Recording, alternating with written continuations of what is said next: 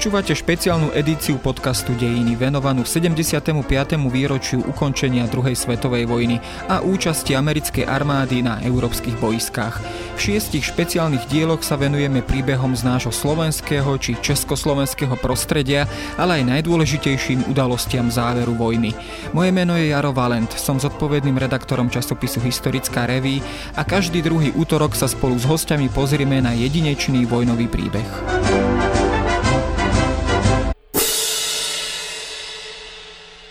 Konečnou stanicou bolo pre nich napokon Slovensko. Takto by sme mohli v krátkosti zhrnúť osud mnohých spojeneckých letcov počas druhej svetovej vojny. Od leta roku 1944 sa aj na naše územie sústreďovali nálety spojeneckých bombardérov. No na rozdiel od pomerne dobre zmapovanej sovietskej účasti v bojoch o Slovensko sme ešte donedávna mali len strohé informácie o príbehoch amerických letcov, ktorých útočískom sa po zostrelení stali slovenské hory a ľudia ochotní im neziš zištne pomôcť aj za cenu ohrozenia vlastného života.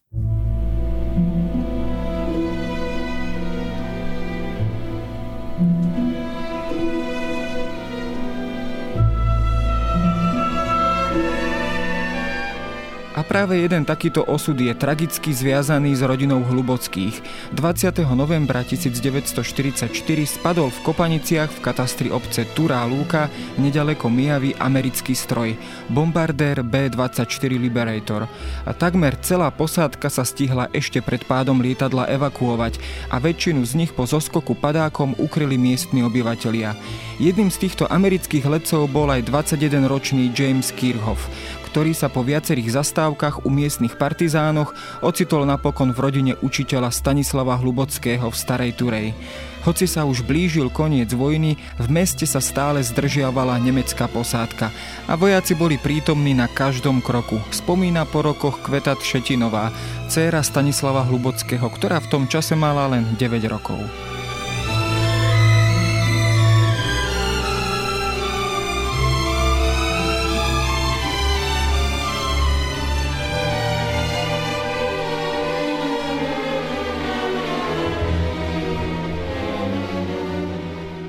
My ako deti sme to od malička vnímali tú jakoby vojnu, pretože stále boli e, vojaci, teda Nemci boli v mešťanskej škole, boli ubytovaní a e, sem tam chodili aj gardisti a stále partizáni boli okolo. Takže tá vojna e, bola za humnami a dá sa povedať, že my ako deti sme to svojím spôsobom evidovali. Dodáva, že dezorientovaný a na pomoc druhých ľudí odkázaný Kirchhoff prišiel do rodiny až v decembri 1944 a zotrval v nej približne dva týždne, pričom ani oni ako deti nevedeli, kto sa u nich ukrýva. Ako sa cítil mladý americký letec v úplne neznámom slovenskom prostredí, v mnohých detailoch sa Kveta Tršetinová musela vrátiť k rozprávaniu svojej mamy. Tá s ním komunikovala, pokiaľ sa dalo. Mamička vedela len po francúzsky a po nemecky, takže anglicky to prekladala pani Rafajová, tá, čo bola vedúca diakónie na Slovensku, teda u nás na Starej Turej. Takže tá, keď niečo povedal, tak e, proste mamička si to popísala, ona to preložila. Ale ako sa cítil, no prezliekli ho do tej slovenskej košele, aj do slovenských, teda do civilných šiat a vraj ho urobili ako hluchonemým. A predtým bol, bol na Kopaniciach, neviem, či u Kíškov, u poštárov, alebo kde, ale proste potom prišiel k nám. No u nás sa zdržal 14, lebo 3 týždne a potom prišli pre neho. U tejto rodiny, ktorá sa priamo zapájala do odboja, sa ukrýval aj strýko pani Třetinovej, Ondrej Chorvát. Dostal sa k ním zo stredného Slovenska s ťažkými omrzlinami, keďže ako partizán bojoval proti nemeckej okupácii v horách. Zdalo sa, že rodina už vytrvá pohromade do konca vojny, keď prišlo vyzradenie a osudný deň 16. december 1944. Keď prišli, tak e, ja som bola z hodou okolností vonku, len tak mimochodom otvorila otvorila sa brána, no a videla som, videla som že sa svieti veľké auto. Taký ruch tam začal. A mamička sa nas, naskytla teda pri dverách a hovorím, mami, asi Nemci idú k nám, lebo čo? A ona mi hovorí, povedz otcovi, on bol na dvore, povedz otcovi, nech uteká cez stodolu, cez zahradu, nech uteká s Ledzačkovom. To boli ako naša rodina. A tí bývali na hornom konci, takže keď už prišli donútra, tak sa pýtali, kde je otec, tak e, mamička povedala, že nevie, kde je, ale že by mal prísť každú chvíľu, takže oni čakať nebudú a tak. Tak týchto dvoch zobrali a ešte Ondrejko, teda jej brat, povedal, bol omrznutý celý, lebo predtým ho asi týždeň, lebo dva týždne doviezol otec môj zo stredného Slovenska, kde ich ako rozohnali Nemci. No a tak bol omrznutý a mamička vedela teda po nemecky a hovorí, však vidíte, že je umrznutý, tak ho nechajte aspoň, nech teda ako skoná. Gardista hovorí, no to je partizánska svinia, to v žiadnom prípade. Takže tí Nemci by ho aj boli nechali, ale gardisti nie. Nemci a gardisti si spočiatku neuvedomovali, že spolu s partizánom Ondrejom Chorvátom zadržali aj amerického letca, ktorého prezradilo až následné súrové vypočúvanie. James Kirchhoff sa spoliehal na štatu dvojnového zajaca. Ako sa však neskôr ukázalo, ani ten nebolo gestapo a gardisti ochotní rešpektovať.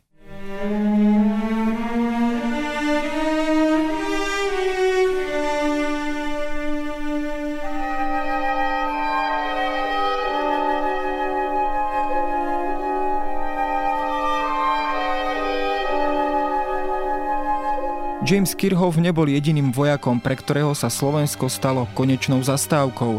Ďaleká a neznáma krajina v srdci Európy sa pre viacerých mužov z 15. leteckej armády Spojených štátov stala miestom, kde prežívali svoj osobný vojnový príbeh. Boj každého z nich o prežitie a snaha dostať sa na povstalecké územie alebo prečkať prechod frontu boli drámou, ktorá by si zaslúžila a zdá aj filmové spracovanie. A rovnako málo zmapovanou kapitolou našich dejín sú aj tragické osudy tých letcov, ktorí napokon toľko šťastia nemali a vojnu neprežili. V nasledujúcich minútach sa preto budem rozprávať človekom, ktorý sa ich aj po mnohých desaťročiach zabúdania rozhodol zrekonštruovať. Mojím hostom je Peter Kašák, spoluautor autor knihy Konečná stanica Slovensko, ktorá mapuje práve osudy spojeneckých letcov i ľudí, ktorí sa im nebáli v najťažšej chvíli pomôcť.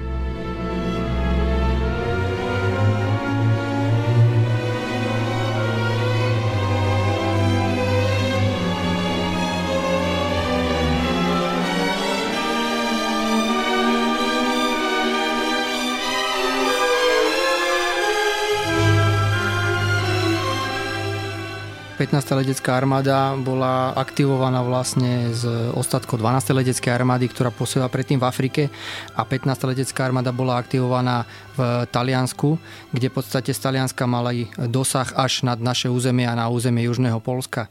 Takže preto v podstate na Slovensku zavítali len americké leci patriaci tejto 15. leteckej armáde, nakoľko bombardéry a stíhačky americké mali dosah len v podstate z Talianska sem k nám. Tá základňa, ktoré teda štartovali tieto e, bombardéry, tak tak tá sa nachádzala v južnom Taliansku, v Bari. No, nebolo to len Bari, v Bari bolo hlavné e, veliteľstvo, tých základní bolo niekoľko, pretože tu bola celá armáda letecká, tak tam spadalo niekoľko e, desiatok tých bombardovacích a stíhacích skupín, ktoré boli rozmiestnené na letiskách v, dajme tomu, v nejakom perimetri okolo 40-50 km okolo toho mesta Bari. Keď sa zameriame na tie jednotlivé ciele, e, samozrejme máme v pamäti určite ten dátum 16. jún 1944, bombardovanie Apolky v Bratislave. Často sa teda práve tento dátum vníma ako taký štartovací bod vlastne týchto akcií aj na slovenskom tak, území. Áno, bol to taký budiček do tej reality vojnovej, pretože doposiaľ za prvé nezavítali tie letecké aktivity nad naše územie, boli sme v podstate vojnové zázemie dovtedy. A aj keď boli nejaké prelety lietadiel, pretože Viedem bola bombardovaná už na jeseň roku 1943, tak ľudia mohli pozorovať len z obďaleč e, tie kondenzačné pruhy, pásy na oblohe tých lietadiel, ktoré prelietávali v pozadí v podstate z južného Slovenska, z Bratislavy a tak ďalej videli tie kondenzačné pruhy, ktoré útočia na Viedeň, alebo teda letia na Viedeň. Ale do toho času viac menej prítomnosť bojov nad Slovenskom nebola. Nejaké prvé e, lastovičky, povedzme, boli núdzové pristátia nemeckých lietadiel, ktoré sa zúčastňovali bojov e, práve v oblasti Viedne na jar roku 1944, ale to nejakým veľkým spôsobom závažným nepostretlo tých obyvateľov bežných na juhozápadnom Slovensku. Čo sa týka samotného bombardovania Apolky, tak tam teda naozaj máme už veľké straty na životoch, aj civilných obetí samozrejme. Bol to teda, ako ste povedali, taký budíček do vojnovej reality. Bola to taká najväčšia akcia, čo sa týka bombardovacích operácií nad Slovenskom, alebo máme podobného charakteru, pokiaľ hovoríme povedzme o tejto 15. leteckej armáde a amerických silách, e, ďaleko viac takýchto príkladov? Tak v podstate za 15. leteckú armádu sa tej akcie nad Bratislavu zúčastnili len 4 skupiny, ktoré zhodili bomby. V obdobnom počte sa zúčastnila 15. letecká armáda aj iných e, náletov počas iných dní, ale samozrejme bolo to dané tým cieľom. Bratislavská rafinéria bola po zničení rafinérií v Rakúsku, v okolí Viedne a v Nemecku, v Rumunsku a tak ďalej. Proste prišla ďalej ako nárad. To, že to trvalo dlhší čas, bolo dané tým, že bola menšia. Oni postupne sa presúvala výroba e, z Viedne do Bratislavy, takisto tá rumunská ropa bola transportovaná nie do Viedne, ale zostávala v Bratislave, takže ten objem výroby e, tých e, olejových a naft- ropných produktov stále stúpal, takže bolo pochopiteľné, že v lete 1944 prišli na strategické rozhodovanie informácie, že Bratislavská rafinária je, je už dôležitá pre nemeckú vojnovú výrobu pohodných hmot a tým pádom ju treba zaradiť medzi ciele.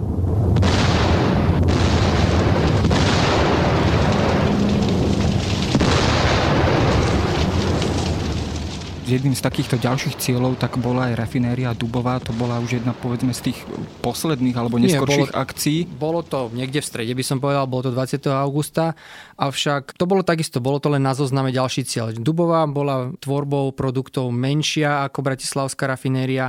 Treba povedať, že Bratislavskú rafinériu Apollo okrem 16. júna navštívili ešte 20. septembra, kedy bombardovali druhýkrát rafinériu, pretože bola vidieť z pozorovacích snímok nejaká aktivita, tak si chceli mať istotu spojenci, že proste tú rafinériu vyradili. Dubová bola napadnutá jedenkrát, ten útok bol veľmi presný, veľmi cielený, čo sa týka percentuálneho dopadu bôn do nejakého perimetra e, od stredu cieľa a tým pádom sa nemusel opakovať. Čo sa týka práve tejto rafinérie Dubovej, tak stretol som sa vlastne aj s názorom alebo informáciou, že práve pri plánovaní povstaní s touto rafinériou sa do určitej miery aj počítalo, ako s určitou teda podporou zázemím. Slováci a povstalci s ňou mohli počítať, ale spojenci, pokiaľ viem, tak povstanie bolo utajované.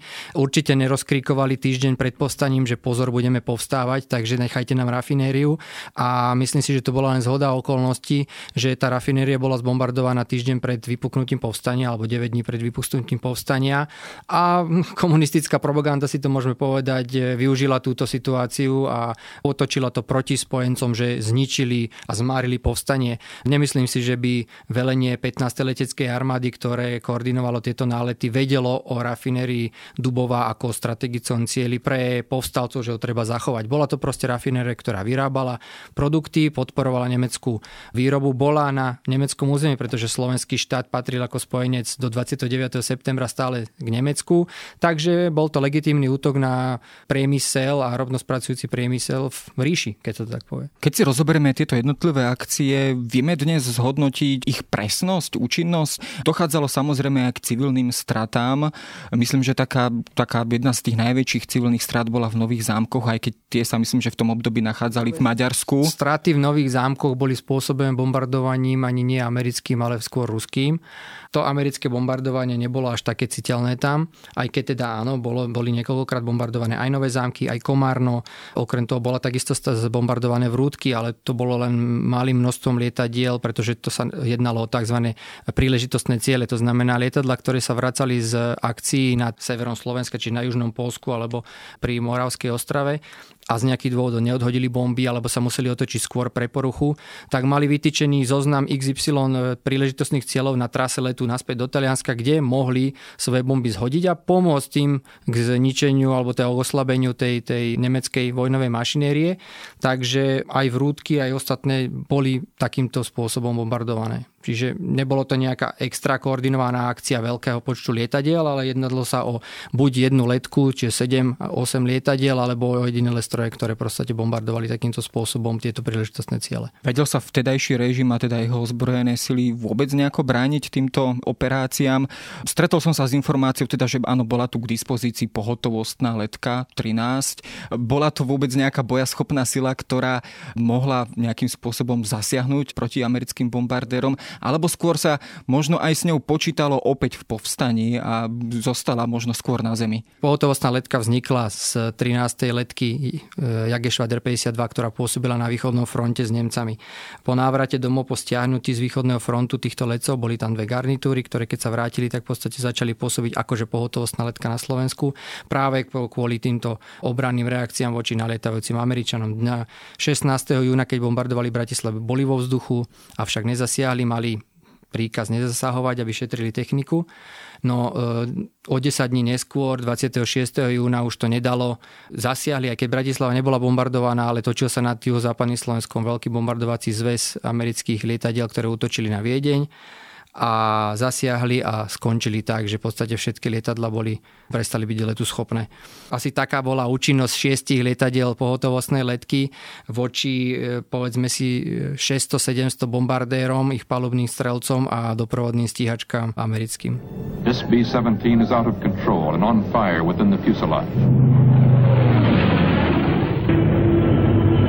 It starts to spin in and then explodes. No parachutes. Každopádne na Slovensku teda bolo zostrelených množstvo lietadiel, bombardérov, ale aj teda aj stíhačov.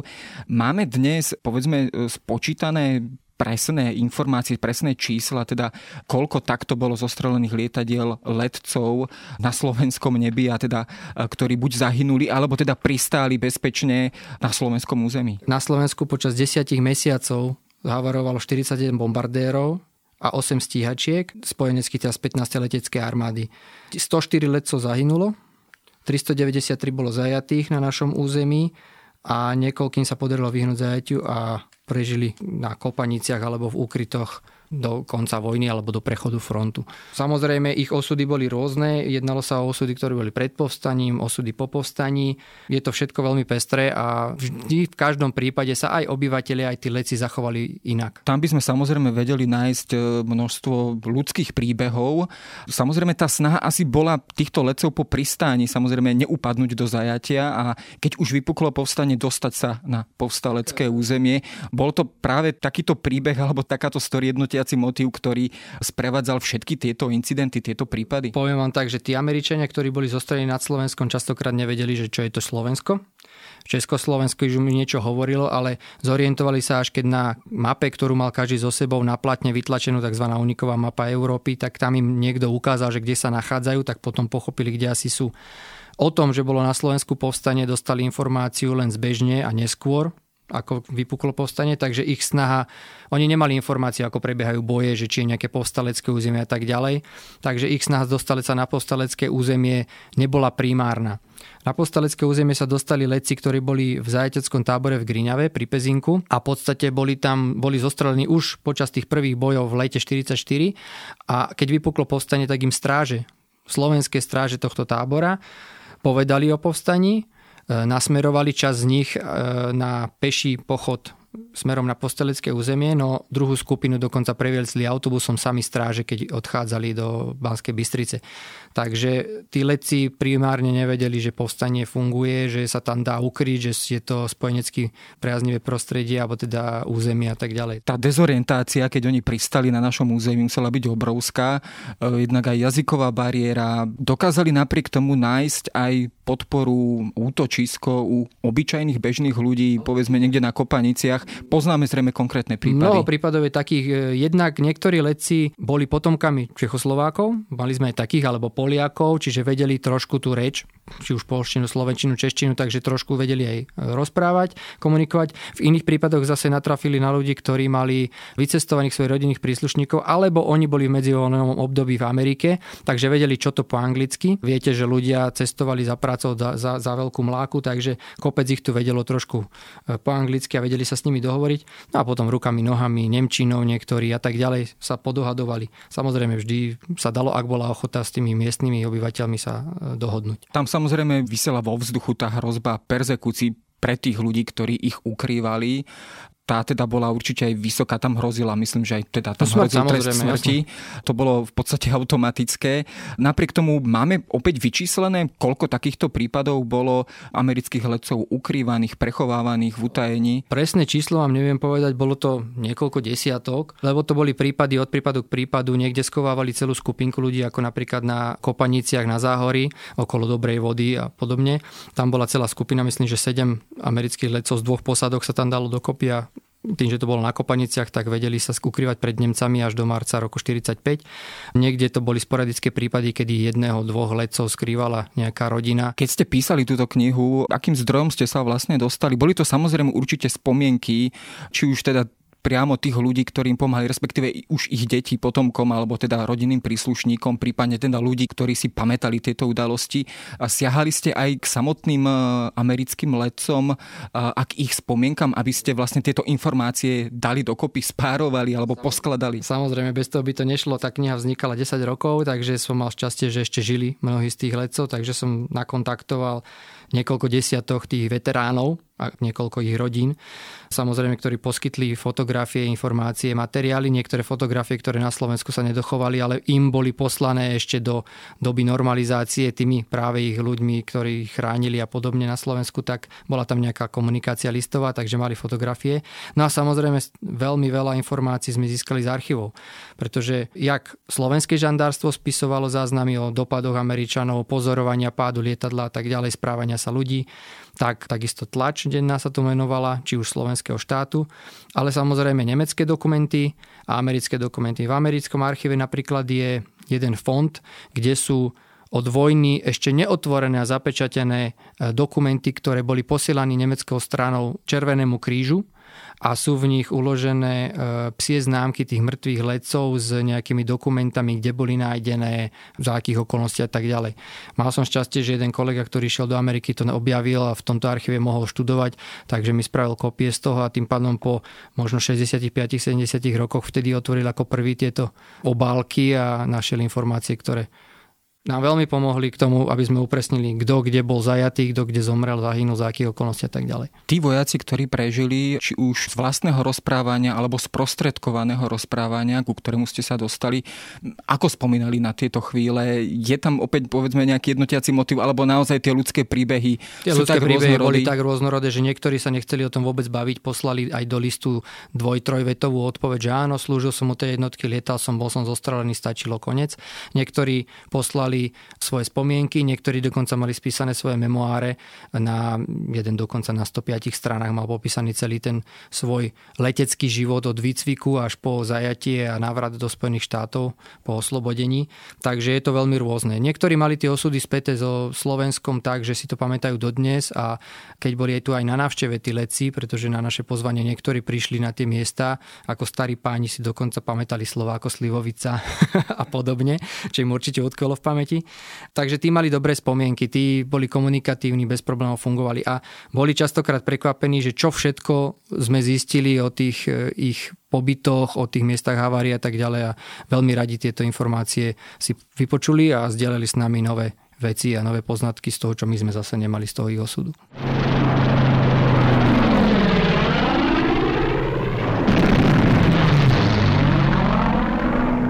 V tých samotných regiónoch, kde boli takéto prípady, existovala tam, keď ste opäť dávali tieto veci dokopy, nejaká informácia alebo nejaké povedomie o tom, teda, že sa tam takéto niečo stalo v tej kolektívnej pamäti? Tak áno, kolektívna pamäť fungovala, že bolo tam informácia, že nejaké lietadlo niekde tu padlo, ale tie informácie boli častokrát skreslené, pretože všetko boli partizáni, všetko boli agenti a proste tých, ja neviem, 30 rokov komunizmu, čo sme tu mali, tak v tých ľuďoch zanechal skreslené predstavy museli pozabúdať alebo pozabúdali na tie fakty a samozrejme je to dl- dlhý čas odvtedy.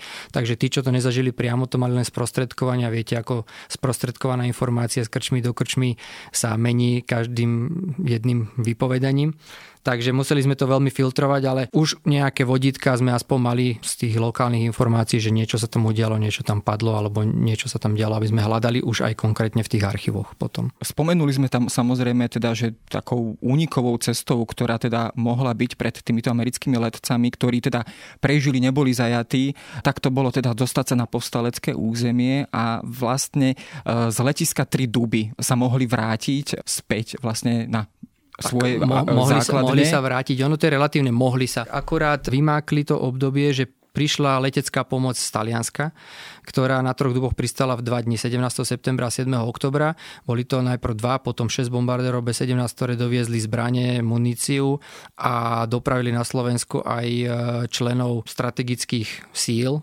pozorovacích, čiže americkej OSS a anglickej SOE.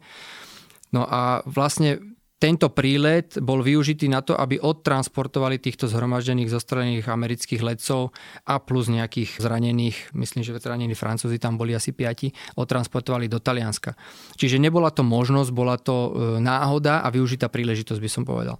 Čiže ako, ako náhle sa to prvýkrát podarilo, tak potom e, samozrejme ten druhý odlet už bol tiež, boli tí americké leci tam koordinovane zhromažďovaní, keď niekto ich stretol, tak tí povstalci už vedeli o tej možnosti, smerovali ich do Banskej Bystrice ako do centra povstania prirodzene. No a po druhom odlete sa tam nazbierali ďalší nejakí leci skupina, ktorí však už tretieho odletu sa nedočkali, lebo povstanie bolo potlačené, letisko Triduby bolo zabrané nemeckou armádou a tým pádom už ten odlet nebol možný. Práve preto tu v podstate aj zostala tá SOE a OSS, tí agenti, pretože tí plánovali najprv len monitorovať priebeh povstania a potom sa vrátiť naspäť.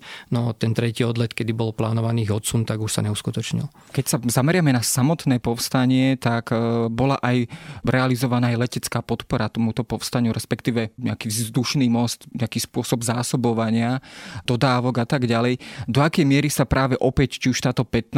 letecká armáda alebo jednoducho americké e, sily v tomto angažovali? Máme to opäť nejakým spôsobom spočítané? Je to spočítané, ale boli to len tie dva prípady, ktoré som spomenul v podstate, že priviezli nejaké zbranie. Ono zaprvé nebola nejaká veľmi veľká vôľa zo strany sovietov, aby podporovali angloameričania povstanie, pretože to spadalo do ich sféry pôsobenia. A druhá vec je tá, že v podstate po povstania alebo počas povstania veľmi veľkú intenzitu leteckého zasobovania práve sovieti uskutočňovali pristatím na letisku Tri Duby a vozili tam v noci náklady na lietadlách Lisunov a Dakota. Spomínali ste samozrejme e, aj tie spravodajské misie spojencov. Bola to aj činnosť, ktorá teda mala monitorovať celý priebeh povstania. Už samozrejme neviem, do akej miery sa oni povedzme aj e, zúčastnili alebo, alebo boli svetkami jednotlivých e, bojových operácií a tak ďalej. Koľko týchto ľudí opäť bolo teda na Slovensku a aký opäť bol ich osud? Dokázali sa vrátiť všetci späť alebo mnohí z nich tiež padli do zajatia? Padli do zajatia, nevrátilo sa ich veľa.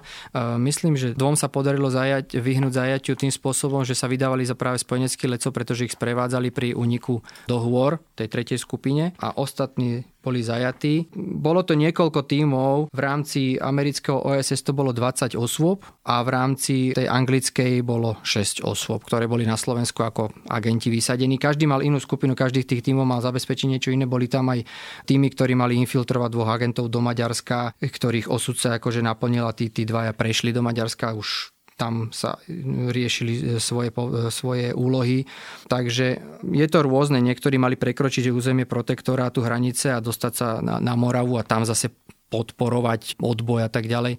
Čiže oni mali svoje úlohy, no a to, že povstanie bolo potlačené a nedostali sa tam, tak e, bola smola a samozrejme ako agentov, keď ich zajali 12. decembra, tak potom putovali na výsluch a do koncentračného tábora. No, toto je samozrejme už tá temnejšia stránka celej tejto americkej prítomnosti nad, nad slovenským nebom, ale teda aj na samotnom území Slovenska. Vy ste spomínali, že myslím, že nejaké 3 alebo 4 stovky amerických vojakov takto boli zajatých. Aký bol ich ďalší osud? Dokázali sa potom dostať z tohto zajatia, alebo naopak počty padlých, čo sa týka podielu na tomto počte dosahovali vysokú mieru? Nie, nie, nie. Keď si dobre pamätám, tak myslím, že len dvaja z tých zajatých amerických letcov zahynuli v táboroch treba rozlišovať amerického agenta a amerického leca.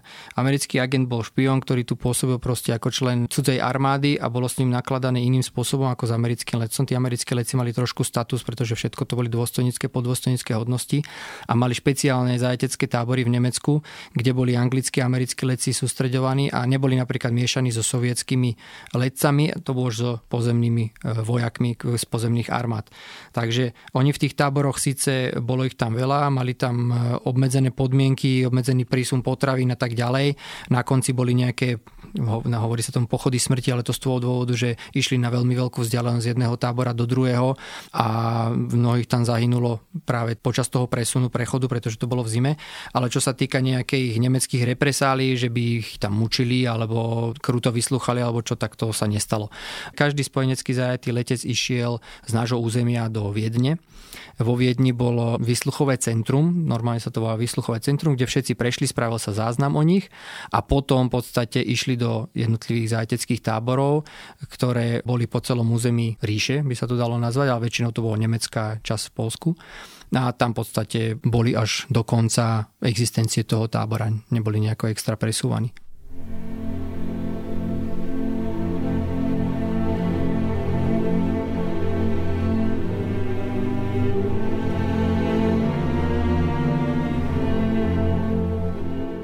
Tým, ktorí nemali šťastie a konca vojny sa nedožili, patril aj James Kirchhoff.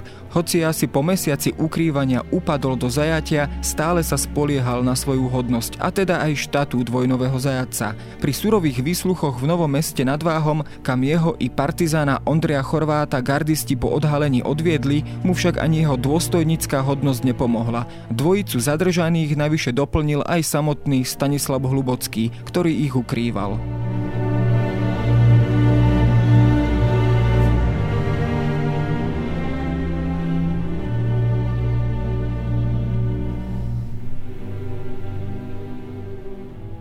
Oni, keď odchádzali, tak povedali, že pokiaľ sa nedostavia naši otec môj aj mamička, pokiaľ sa nedostavia na to komando do Nového mesta, kde tiež teda mali nejaké stanovisko, takže pokiaľ sa nedostavia, takže vystrielajú celú našu rodinu.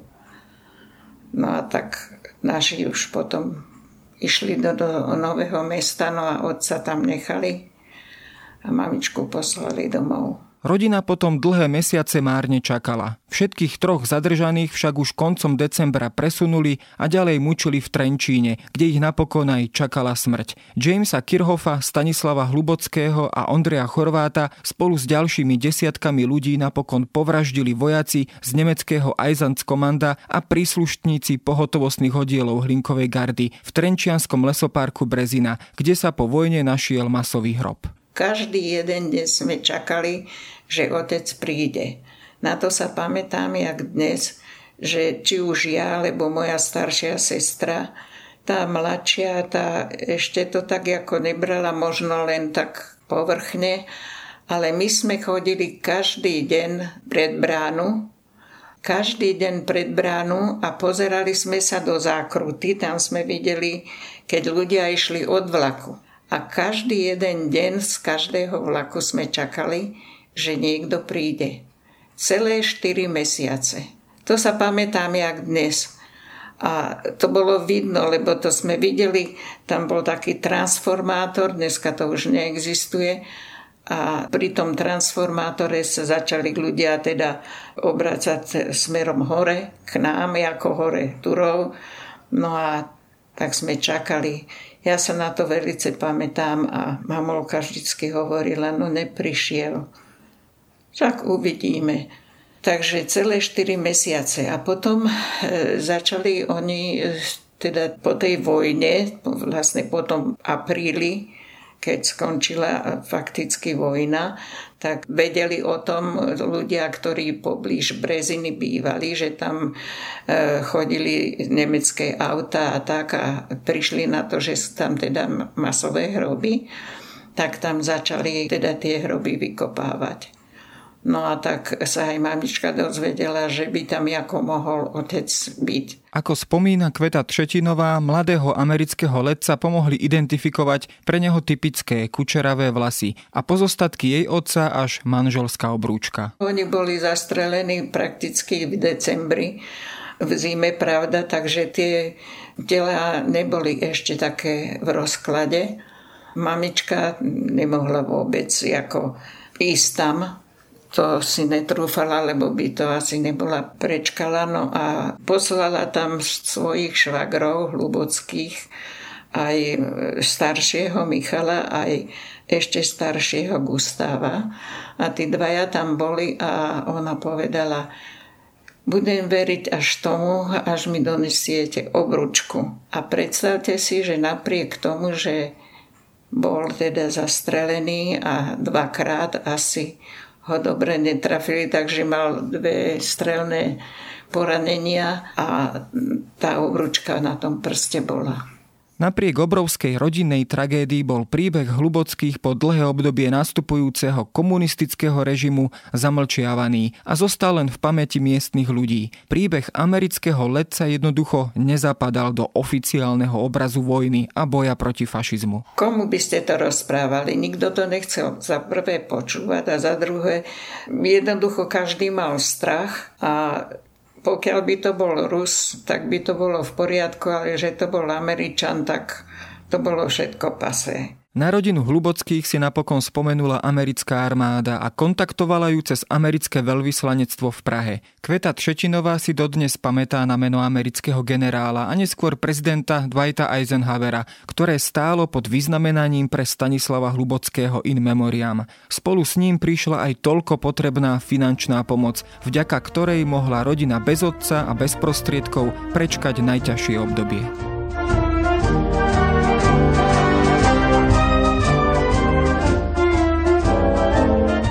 Počuli ste špeciálne vydanie podcastu Dejiny venované 75.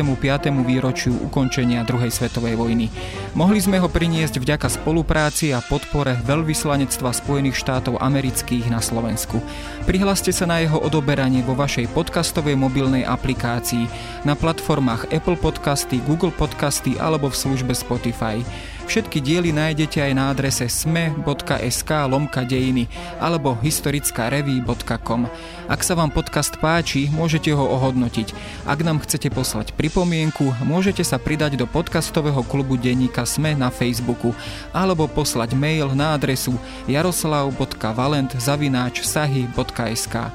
Ja som Jaroslav Valent a na výrobe tohto podcastu sa podielala aj Jana Maťková.